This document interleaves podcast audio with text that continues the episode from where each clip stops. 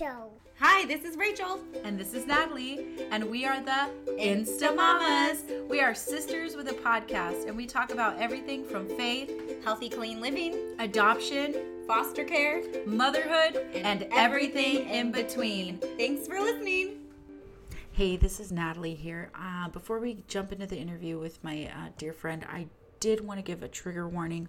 We are going to be talking about the Indian Child Welfare Act.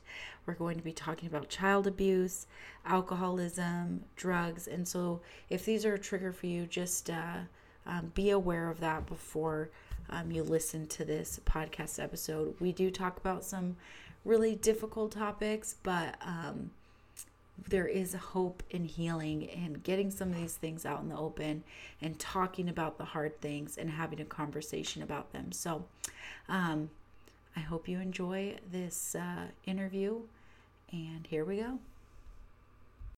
Hey, you guys, this is Natalie here. I'm so excited to interview my dear friend Laura here, and um, we are going to be talking about uh, adoption and some really exciting topics. So, she is a mother and a wife and a musician and a music teacher, and she has the most beautiful singing voice and is super talented. and uh, yeah, I just, uh, we've known each other since college. So, gosh, that was, I went to 2008. It's probably around the time I met you. Yeah, a couple years in. Uh huh. So yeah, we've known each other quite a while, and then after college, both ended up in the same city, so we got to reconnect. So I'm really excited. I'm gonna have her introduce herself, and then we'll get into the topic of today. And yeah, so Okay. that was a crazy introduction. I Make don't tell you ahead of time how I'm gonna introduce you. Let me make me rethink myself. Uh, well, my name's Laura, and I am a music teacher now, and I have a wonderful daughter who's six years old, and she's pretty much my life mostly. And I always dreamed of being a mother. I think when I was three years old in preschool, they asked me wanted, what I wanted to be when I grew up, and I said I wanted to be a mom, and I wanted long hair. I have that too. Both your dreams have come true. Yes. That's awesome. That's great. so funny. So today we're going to kind of talk about your adoption story and why don't you just tell us kind of um, it's it's an interesting story because it has to deal with uh, some different laws that were passed and um, so you're from Alaska so why don't you just tell us a little bit about that Um, yeah, so my entire family is, I'll just say, in the state of Alaska. It's a very big state, and they are spread all around there. Um, one, for the sake of my story, because um, race is kind of pertinent to talk about. Um, my dad's side is Alaska Native or Eskimo can call it different titles. Um, he's half Indian, and my mother's side is Caucasian. Um, and they all were um, in the Anchorage, Alaska area, which is kind of like the big city, I guess you could say, of Alaska. Yeah one I'll just tell you guys my daughter is in the other room singing and making a bunch of noise so just a disclaimer there um, but yeah and you're gonna be careful about saying names and stuff to protect the privacy of your family Oh, yes. I need to say that before okay. I get going. I'll put the disclaimer in the the show notes too. But yeah, you were telling me that. Um, so we will be talking about an extremely touchy subject coming up. I will say that um, I have not even spoken to my family about this. I have tried a little bit, and it just honestly is still really raw and fragile. Um, I also, because of that, I will say that my um, perspective and everything that I know totally uh, comes from papers that I've read. Um, my adoption story was in newspapers, and uh, and from some of the uh, court documents that I've read that make no sense to me. Uh, Well, been there. yeah. So, um, I'm sure that my perspective will be changing as I get older, get more information. Um, and I will also say that uh, when this did happen, it was between the ages of uh, two and six. And I totally have that part of my memory blocked out. So I. Um, You're just pulling from from your own adoption paperwork and Yes. what little you can even remember. and- puzzle puzzle pieces of the life. yeah. So is your your adoptive family? I know I hate to call it that, but it just helps people understand what we're talking about. Were they open with telling you things, or you kind of had to scrape it all together yourself? Um, not very open, I would say. Uh, I think I'm saying a little too much right away, but I think they always knew that abuse was happening, and they uh, probably were afraid to ask me because they thought I was really fragile, and I was um, but I um, kind of wish that we had talked about it more. Yeah. When you're finding hope and healing as you learn about your story and Oh, kind of yeah. dig into it. That's amazing. And well brave to do that as an adult and say like I, you're a mother now and you want to dig into those things and and figure them out so that you can give a better life for even the next generation, you know. I think that's that's brave and amazing. We're already like getting emotional over here. it's gonna That be intense, not- guys. that didn't take long. Well, if you have listened to the podcast, you know we talk about stuff, and and we hope that you know people are interested to. pe- Well, I know people are interested to hear your story and and get hope and healing from that too. So, um, hi, Serby. My daughter's saying hi to you guys. Yeah, she's so cute. So, um, I guess. Well, wh- is there a part of the story you want to start, or some topics you want to talk about, or Sure, I'll just give a background. okay? Um, so my, I'll just start at the beginning. Okay. Yeah, That's great. um, my mother and father were 16 uh, when they had me. Uh, still in high school. I guess that would be, would that be junior year, something like that. It's crazy to think about that, know. guys. Yeah. um, my dad was a very, very good looking native man. Um, he had long black hair and swooned, I think, many women.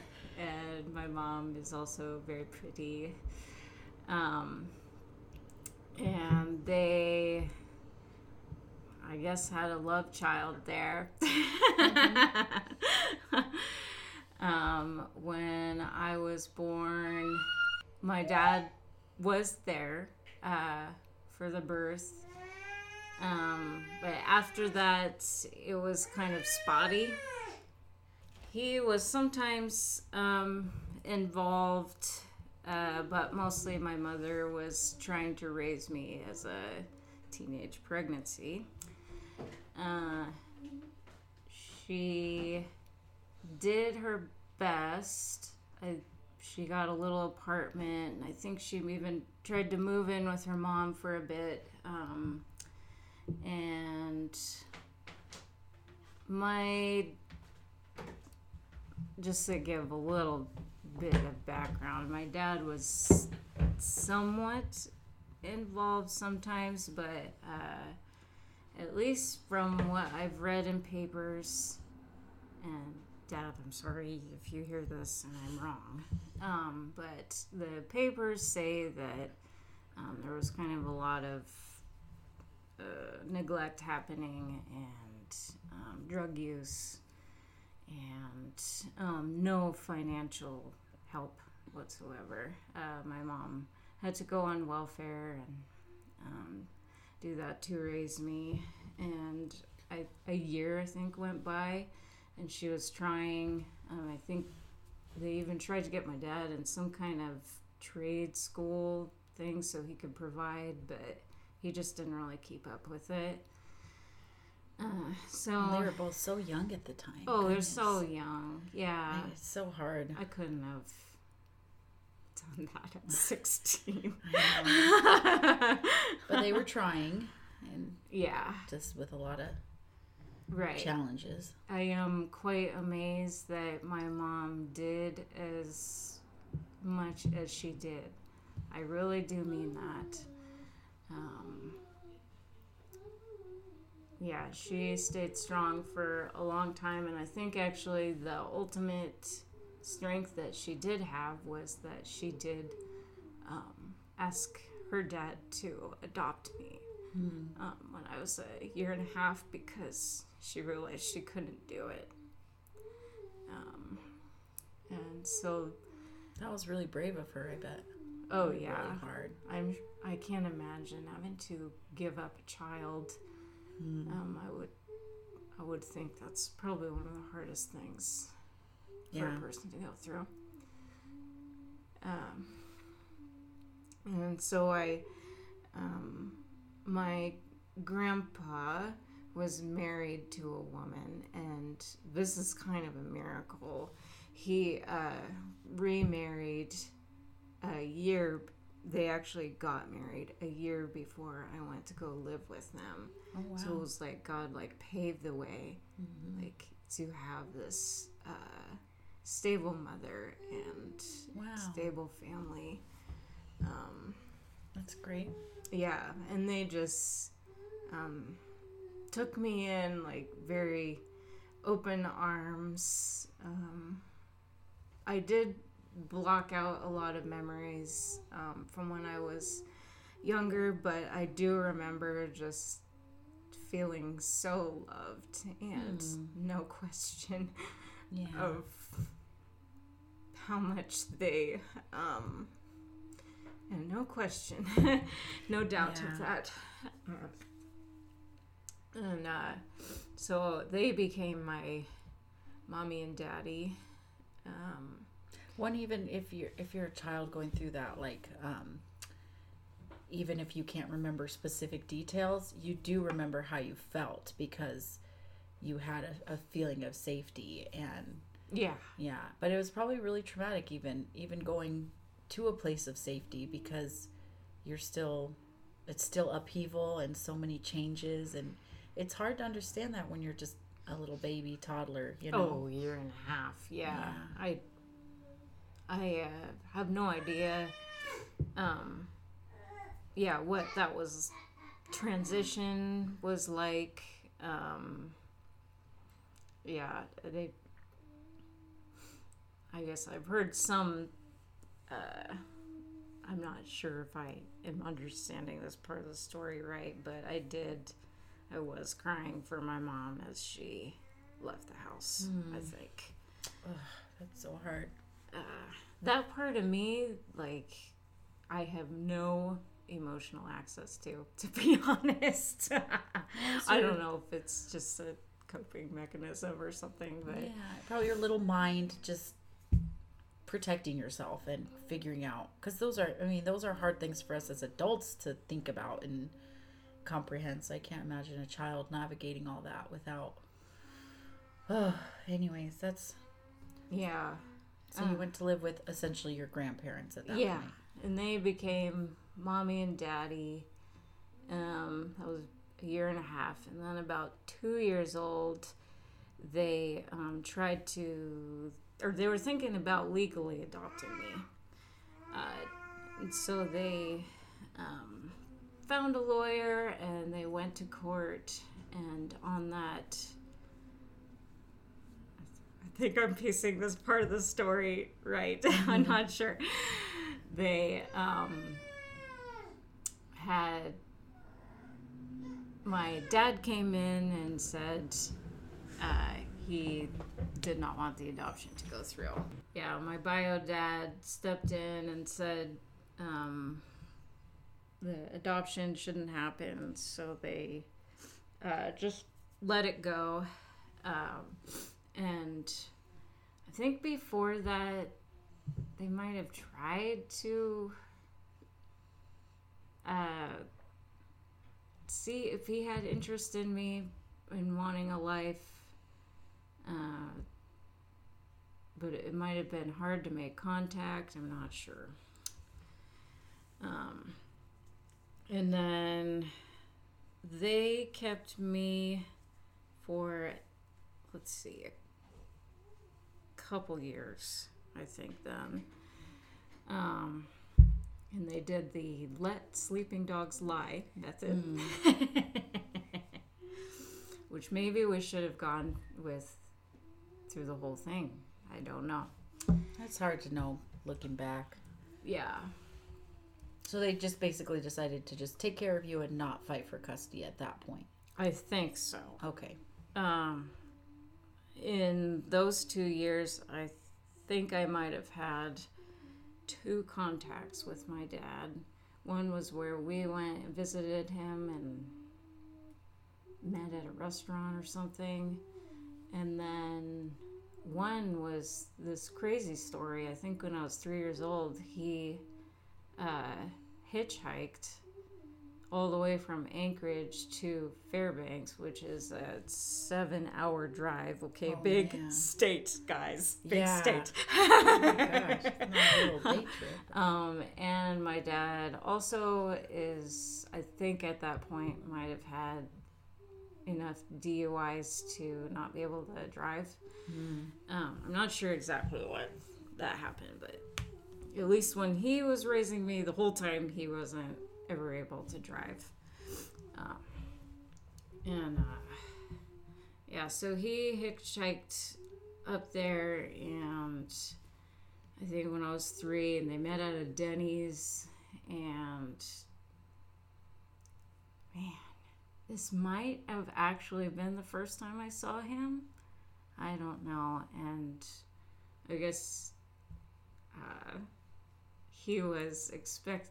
I I'm not sure. He was expecting somehow to for me to be a part of his life all of a sudden, and he just kind of came as it's described in this letter, and this is all I can go by right now. Um, came on a little strong, and I was scared of him.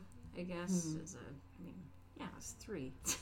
Well, yeah, and it's like meeting kind of for the first time. so- Yeah, it's like I'm your dad. I am taking you. Yeah. It's hard to understand. Oh my goodness. Ah, um, so that interaction at Denny's went very wrong.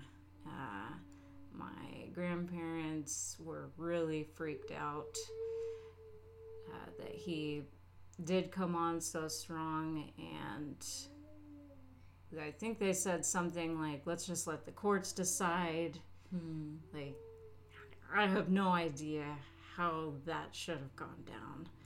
Um, Like they didn't expect him to want to be a part of your life all of a sudden. Yeah. It sounds like. And Okay. I think maybe they were considering like an open adoption thing at that point. Uh, that that might be the best way to be involved in um, my dad's life. Mm-hmm. Um, Because they didn't want to just like force no contact at that point. Because, you know, it seems like they're really lovely people. And so, huh. So that didn't go according to plan and was a little bit. it was horrible. Yeah. You're like, just put it mildly. Yeah. Oh my goodness. So, and it was like that set fire to the flame um, to try to legalize this thing.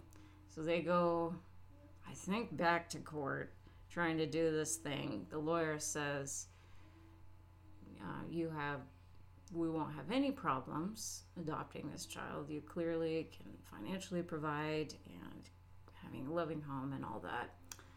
Uh, and he clearly cannot raise a child. oh yeah, your bio dad was at this point wanting to maybe have you come live with him, or yeah, so they uh, went through with the uh, trying to legalize the adoption and were just floored to get back to hear about um, the Indian Child Welfare Act, uh, which says that if a child has native blood, then they're under jurisdiction of their tribe.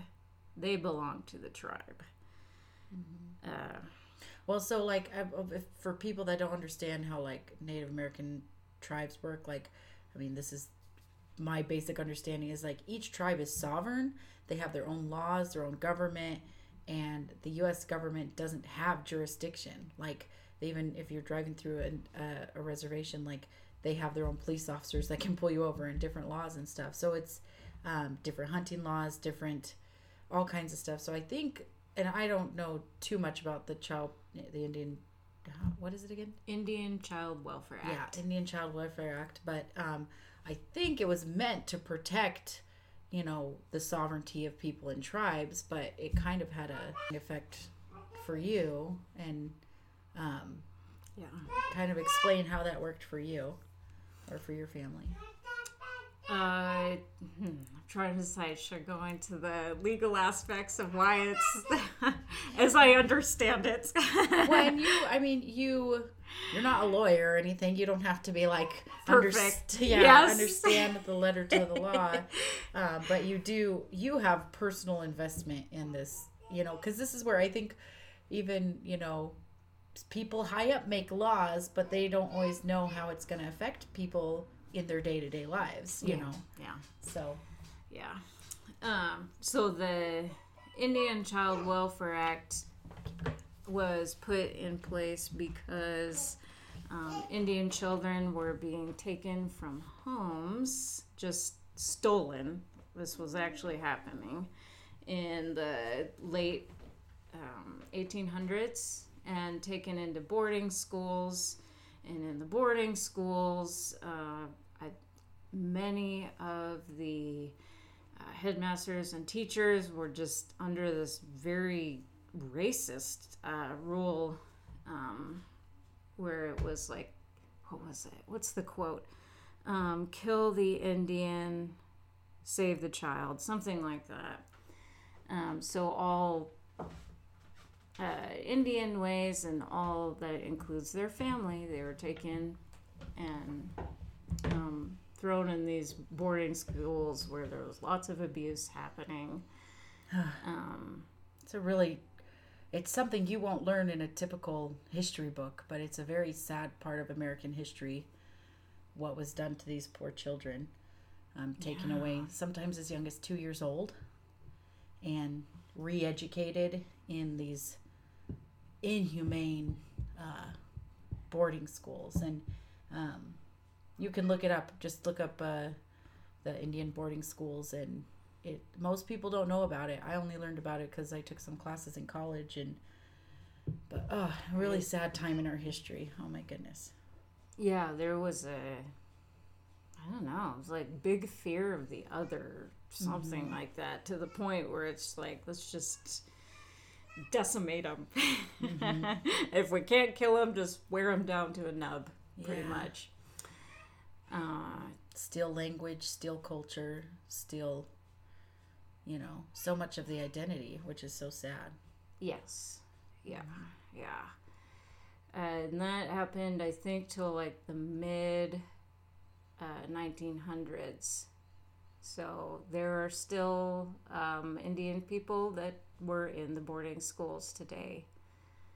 Um, and they have, They remember it, the grandparents yeah, know, it's grandparents. age, right? Yeah, they they remember it and still have a very because that was one of my first teaching jobs. I worked on the Coeur d'Alene Reservation, and Right. and a lot of the grandparents were still very weary of of schools and education and um, because I worked at a at a private school that the Coeur d'Alene Reservation had created because they wanted a place for their kids to go that wasn't like American public school. And so, but that was, I learned a lot in my time there. But There's a lot of, yeah, just um, hatred of kind of the Indian ways. And I will also say there, you know, God's name is slipped in there. And there's a lot of uh, hurt um,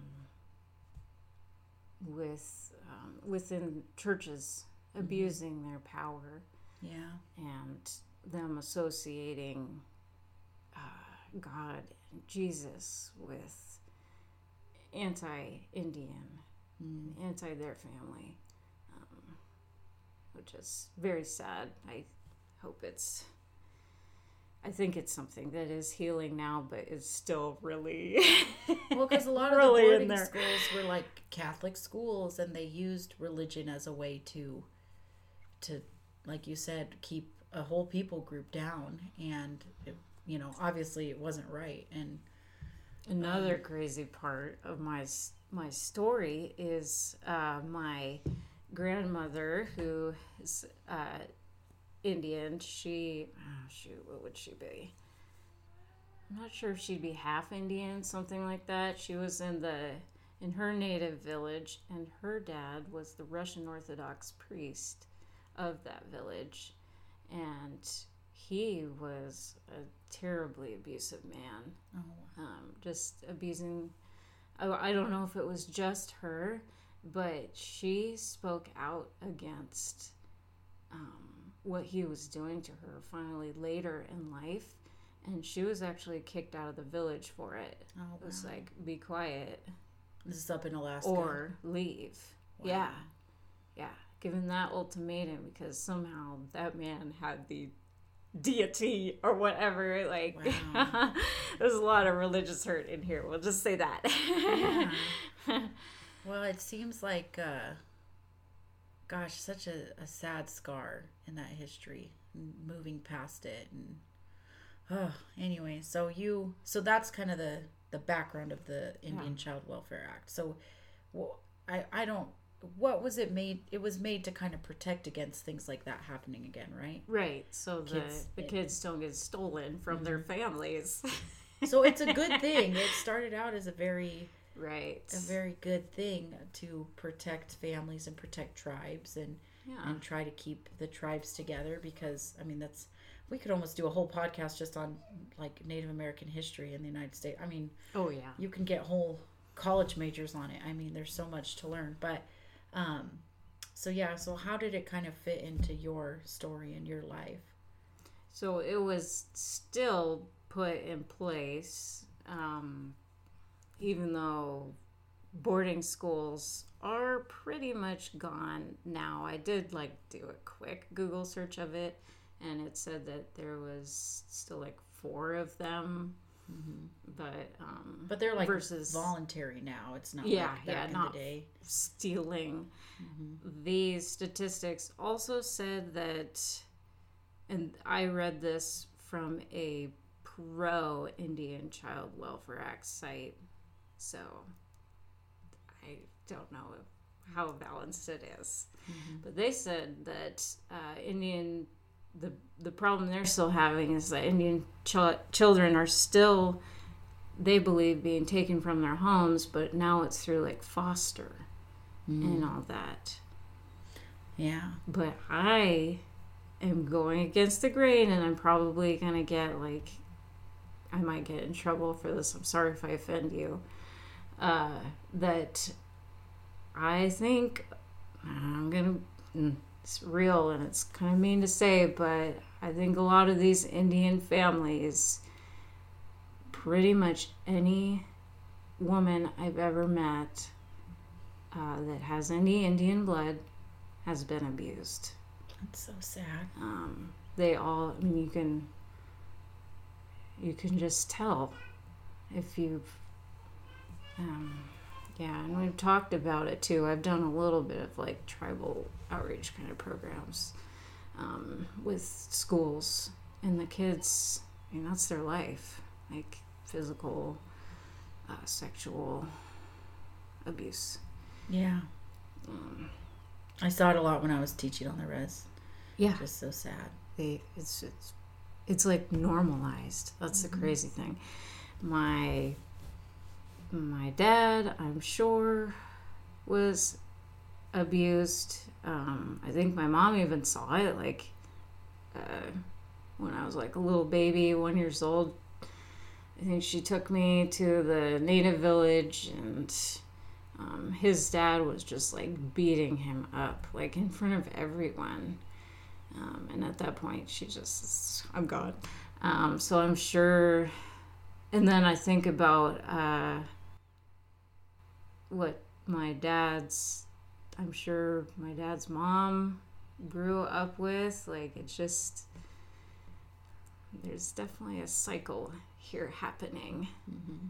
And there's lots lots of there's lots of research that kind of connects it back to the boarding schools. They were these children were taken away from their homes and horribly abused and then they grew up and had kids and abused them. Right. And it's this generational trauma that needs to be healed. And and so it doesn't like explain it away and make it okay, but it's really hard when you, it's like what is a is the answer to take children away again and put them in safe homes? But i can see where you're really torn how this is a very difficult thing to talk about. I, I've heard, and I haven't done much research on this either, is that uh, Native Americans were an experiment of seeing how welfare programs would work on a people. And let's look at that. it's not working yeah It does not work to be just given food. There's something, yeah, it's, um, and I guess we also have to consider too that, you know, like, I've been told entire villages were just decimated um, because of um, some kind of you know like smallpox or something like that. Whether it was like malicious sometimes it was maliciously done uh, sometimes you know uh, people would send like a smallpox blanket or something to a village uh, but sometimes you know it wasn't maliciously done uh, but oh for whatever reason yeah. Well and i think one of my professors in college was talking about how like Coeur d'Alene because we're so like and the tribes over here um, in like idaho montana and like california and stuff they got smallpox before they ever even saw Europeans because the or they'd see like one or two Europeans doing fur trapping or something, but the disease moved faster than settlement. And so, I mean, oh yeah it's just so some of it was unintentional, some intentional. okay. And yeah, so it's but those wounds don't go away. That wasn't a thousand years ago. That was a couple hundred years ago. And the yeah it's wild to think and the there's still people alive that were in the boarding schools, which just is crazy to me. I, when I was reading about it, I thought, oh, this had to have happened hundreds of years ago. No, it's it's pretty recent in our history, and so it's still in the psyche of many Native Americans to this day. You know. Yeah, yeah. I I've had to do a little bit of counseling, and uh, my counselor, or I was telling her, I'm like, oh, why am I so tired all the time and in pain? I I have uh, at least the way it seems like it shows up for me is and trauma does is kind of these muscle pains, chronically tight muscles, and uh, fatigue. and uh, she's like, no wonder that you feel this way. you are, you have a cycle that you're healing from that's way older than you are. So it's just like you carry this heavy burden all the time, and so it just it's a mental burden, but it makes you physically tired. Yes. Wow. But at the same time, it fuels me like none other. I've always like I I can uh it's like I have a superpower. I can tell pretty much very quickly if somebody has been through some kind of trauma. Um it, it's a little bit of a in my line of work I got to be careful. Um yeah, in music cuz I'm not just going to like make it a counseling session or something like that. Though that does happen sometimes. But well, don't you think that music is a is an avenue for healing? For oh, big people? time, big yeah. time. Yeah, I can And talk a lot about that. Yeah. Well, another, we'll cuff you back and talk about music because that's a huge part of your life. Well, so do you think, um, uh, back to the the Welfare Act, the Indian Child Welfare Act, don't you think that um, good intention too to like keep kids connected to their culture? So let's say there really is a dangerous situation and a kid does need to be removed. Um, I think people are afraid, oh, they're gonna put him with a white family and then they're not going to know anything about their culture anymore and they're going to lose i mean because that Sure. is a uh, that is a fear i mean a lot of um, native tribes are afraid they're losing their language they're you know because so few people speak it so um, can you talk to that a little bit or do you have any Oh, opinions on to that have wisdom on that is really hard. Um, I think that if you make anything that's not grounded in love, it's going to disappear. It's not going to last over time. So if it's going to be race, that really is the determination. If that is what the tribe is, then it's not going to last. Um, so it needs to be love before everything else well, I guess, I mean, what's in the best interest of the child?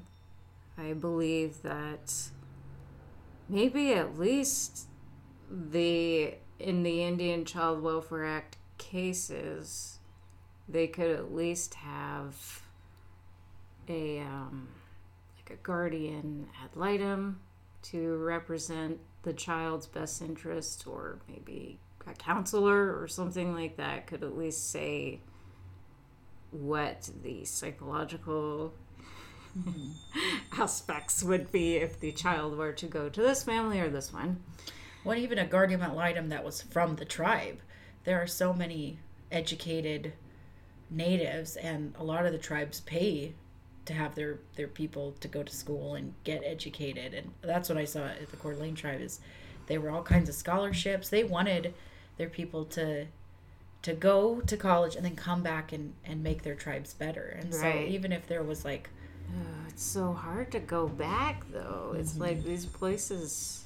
I mean, they're probably not all like this, but they're just really depressing um, when it's just you know alcoholism is normalized and all these Abuse generational hurts. and all that. I think that's like the big uh, for any uh, person with native blood. There's always kind of that, and I'm sure kind of with any race or whatever. Like, do I do I have some kind of allegiance Yeah. to go and are these my people like even though like they might be bringing me down and yeah there's always that conflict i think of should i go back to the village um Wow. Well, because you know, I I adopted my daughter from India, so she's a different type of Indian. But that is like, I know, it's like that's. Silly. A, I know. I'm like, the, the reason it's just so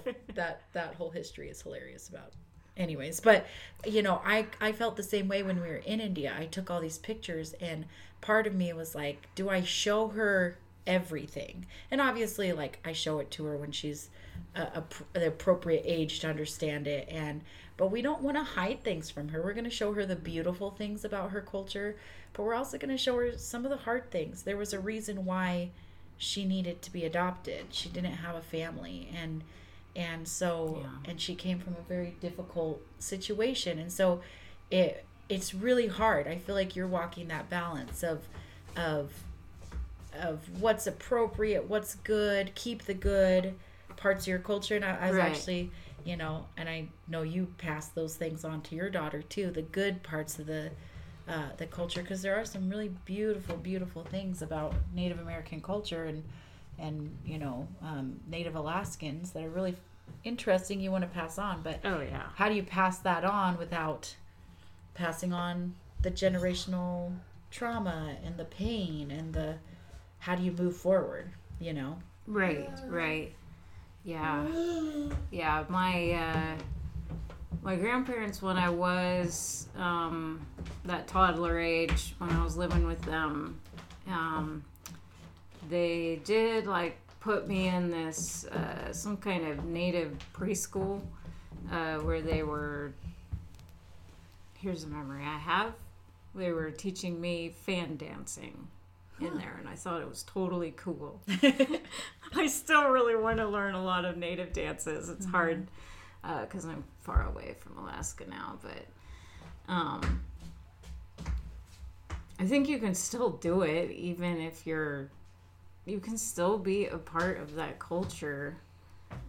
Um, you can do it in a way. Uh, you can still grow up with some of those those customs.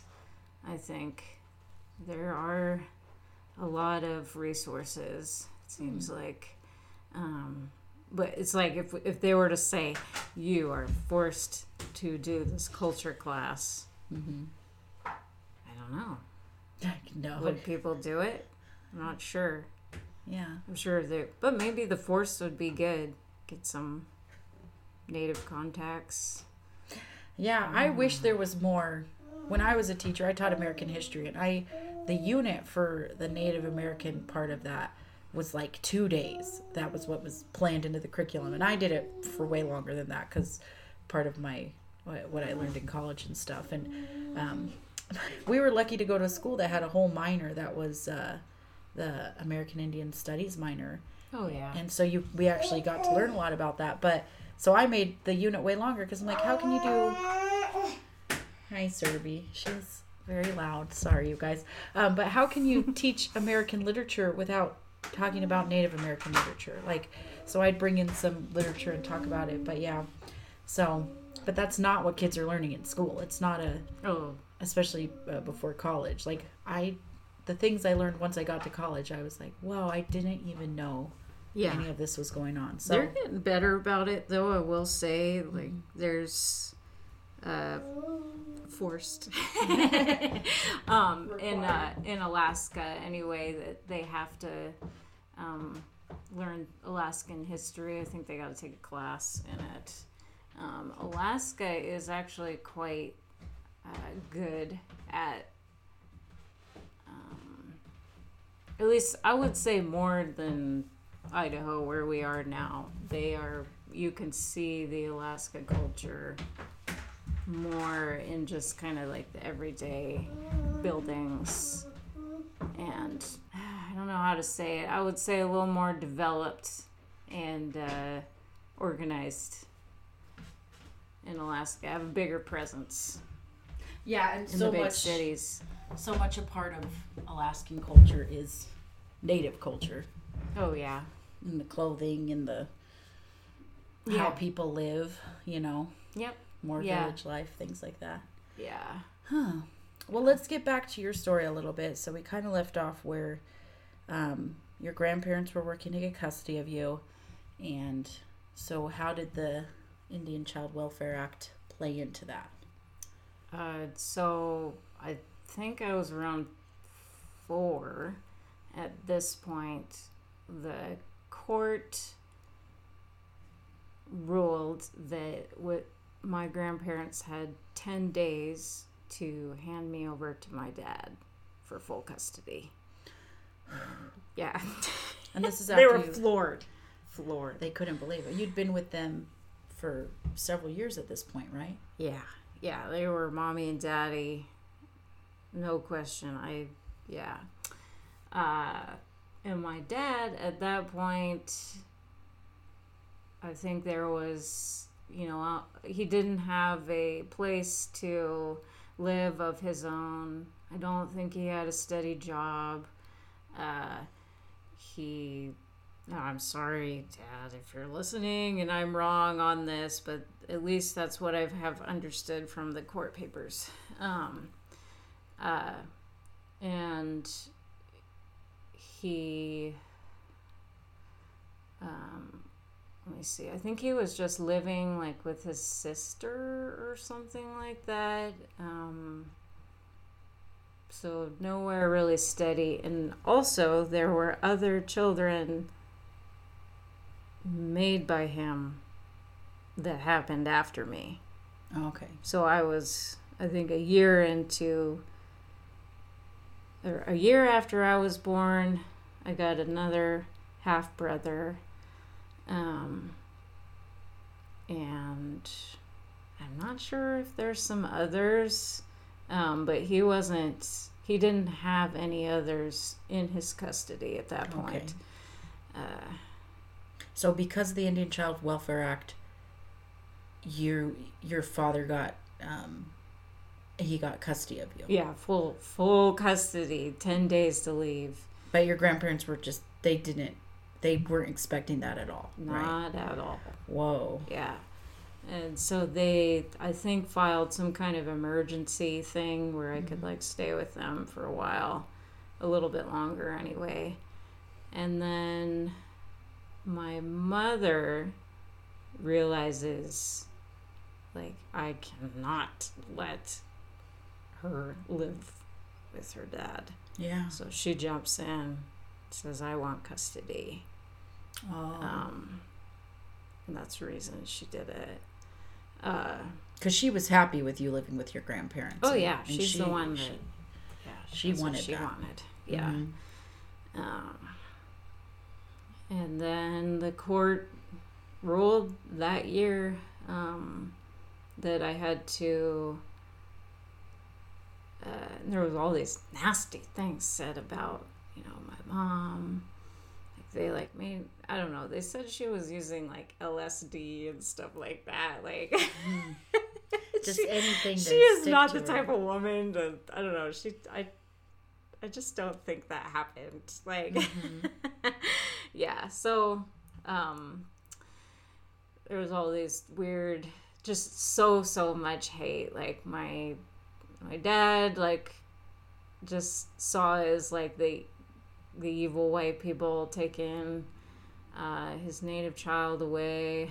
And um and then my um yeah so they the court ruled that i had joint custody of or they uh my mom and dad had joint custody of me eventually and i had to be from how like i was saying things were nasty i had to be uh i'm told and i do not remember this that I was escorted by cop cars from household to household.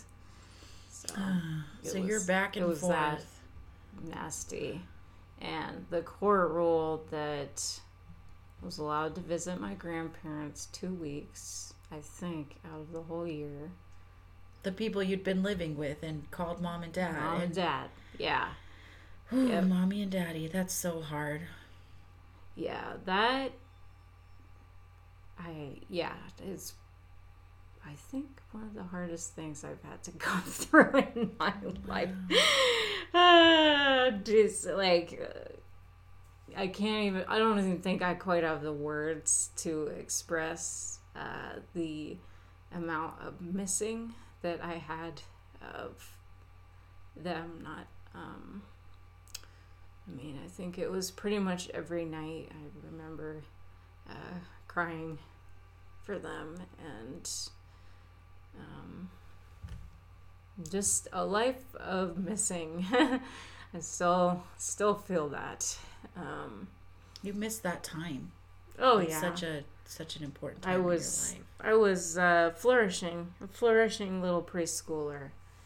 Um, at that point, I was uh, extremely social. Like everybody was my friend. Mhm. I was- um, yeah, that was, I guess, kind of naturally must be who I am when I feel safe. I guess. Yeah. Uh, and then um, then I had to go live, yeah, with my birth parents. And after that, I became extremely quiet, and I could hardly talk to anybody, like not really them. Um, maybe Mm, I, I was always blessed with like best friends. Mm-hmm. Uh, growing up, and them I could kind of talk to, but that was it. I have had uh, So, how long did that go on for? Like, when you left your par- grandparents' custody and went into your. I'm not custody. really sure. I think maybe there was like a year of transition or half a year. I'm not really sure. Um, and then I, uh, st- I think I went to school. I must have started kindergarten or something like that. And I was with my mom on weekdays for school, and then my dad's on the weekends. And Yeah, that'd be so hard. Just the back and forth, probably by itself, and then all the added. And they're all kind of far apart too. You gotta think that too. My dad and mom lived. Well, they lived in the same city at that point, but my grandparents, from where my dad and mom are, is about a seven-hour drive. Wow. Uh, So you're just back and forth and trying to figure out life and. I have no idea. survive, It's yeah. totally blocked out. Like I, I think I just shut down. Like the the teachers uh, wanted to put me in this like um, in a special school because I wasn't learning, um, and I really was almost put in a special school Wow. uh, but it was just because I I shut down. I had to shut down. Things started to change for me in seventh grade. I um, started um, band class, and I just um, there was this new uh, side of me that I had no idea. I just really like to be on stage and I was finally good at something. Wow. Um, and that I just kind of made my life this music obsession. um, because uh, just it was like on stage, like people noticed me for the first time and I did feel a certain power that I do I mm, I think I have been gifted with. Um, yeah, I would say you're a very gifted musician. stage. Yeah. Um, so I clung to that, and and when I was twelve, I decided uh, to uh, put off contact with my dad, um, and he did uh, threaten to come like kidnap me and stuff like that. Um, but I just I had to stop. I had to stop talking to him. And I just lived with my mom for a year, and we were going through a rough spot. And she was a single mom. That's so hard. And I knew just like I had this feeling in my gut that music was extremely important to me. And I knew my mom, as a single mom, could not give me the rides that I needed to band and all those kind of extra things. So I asked her if I could go live back with my grandparents again. And that was super hard as a 12 year old to uh, ask that. And I did. I went and lived with them for high school. And uh, I got um, very involved in music, and that kind of started giving me a voice. I started actually having a uh, speaking voice. Um, I s- started a. Uh, a big monumental moment for me in high school was when I uh, started the political science club. Um, for obvious reasons of my story, I've always had a fascination with politics and how it affects people's lives. uh, so I. Um, I started that and that um, kind of leadership position. Uh, it was like people were actually listening to me, and that uh, was really transformational for me. And then I knew I had to get good grades. So I got good grades. And kind of the big monumental thing was uh, I was awarded a, uh Gates Millennium Scholarship, which is a full ride uh, scholarship. And it covers room and board uh, and tuition to any school of my choice. And I applied to some smaller private liberal arts schools, which are like fifty thousand a year, Oh wow. and I got full rides to all of them. They all uh, wanted me, and it was crazy. Just like I, I don't know, like I just wrote my story in their scholarship essays, and I don't know, it's. it was You important to had- them. That's so cool. You finally had a way to like. the only avenue I had was those essays at that point. Uh, that that scholarship was like the final, finally, and it's it's also awarded. You have to be native to get it, but it is very hard to get. Um, That's I had to write 10 essays to get it. Um, yeah, I just whew, busted myself senior year uh, getting ready for all that stuff. Um, but I knew I needed freedom. I knew I needed to leave the state, and I knew I needed to start a new identity. Um, so I went to college originally for politics, and it was like for the first time people were listening to me. Um, other other students there, like I was. Um, it was a very odd thing for me. um, and then I met a Christian boy, joined the faith. Mm-hmm. Um, that was also a kind of deep conviction that I needed to learn more about what the Bible has to say about love. Like true love. I was so surprised by what the Bible said. Um, like just floored. I thought it was like just a whole big judgment book, pretty much before. wow. Um, I actually hated Jesus. It was like a spirit was given to me, kind of miraculously, uh, to have the eyes to understand it. And then I ended up changing my major because I felt the call of music. Wow. and So here I am, and. I met my husband, and he's this like, just the the man I needed, somebody constant, constant love. Um, Isn't that and- crazy that God knows that? He puts you with the exact perfect person, doesn't he? yes, You guys are so perfect together. It's it's pretty obvious. um, I finished my music degree, and now I'm a music teacher. Um, still totally obsessed with music, and got a six year old um, that is also showing quite an aptitude for music. Yeah. I'm not trying to force it on her though, but I do. Athena, if you li- if you listen, you might be.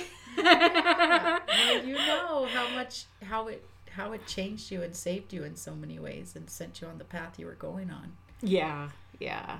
Hopefully, I don't impose that on her. Mm-hmm. What an amazing story. I know you've had to like go through so much to get here and I just really appreciate your friendship and your openness and willing to share your story and how you found hope and healing and I don't know. It's it's and I know it's going to bless other people too, but is there anything else before we wrap up that you just want to tell people and hmm. Um, I guess just uh, if anyone does want to reach out and all that, um, it's like very touching for me to have anybody that is interested in my story. Um, so to be asked to do this is a great honor. really. Um, it's honestly the only thing I've ever had conviction about. Uh, God spoke to me when I was eight years old. I was going through a time where I wanted to die. He told me that your story is going to be used for someone else someday. And he he didn't speak to me about love at first or anything. He just I don't know. Somehow my story is a weird mystery. I do not understand why it's happened, but all I can say is I have that conviction and if um anyone were to ask me it's I'll just say it's very touching. Um, I haven't spoken it very much. Um, but I'm in a place now where I can. Maybe, I don't know if it's my time. It's my time to speak. That's wonderful. So, yeah, if you uh, do want to reach out to me, um, I can do it email. Um, um, and really anything. Um, any bit of sharing, any connection, um, means kind of the world to me, to be honest. um, yeah, so I um, thank Natalie for giving me this opportunity and um, just honestly like really surprised by this point of life that I am in now. so blessed and well uh, we want insta mamas to be a platform for women to tell their stories and moms to tell their stories. And uh, yeah can't thank you enough. You're so awesome. Just love sharing life with you and doing life with you. So yes. um, yeah so i'll Sure. put her email in the show notes if you want to reach out and and share. You maybe you have a similar story or you're just blessed by this story. We hope uh, we hope that there's hope and healing right so. Amen. all right. Well thanks for listening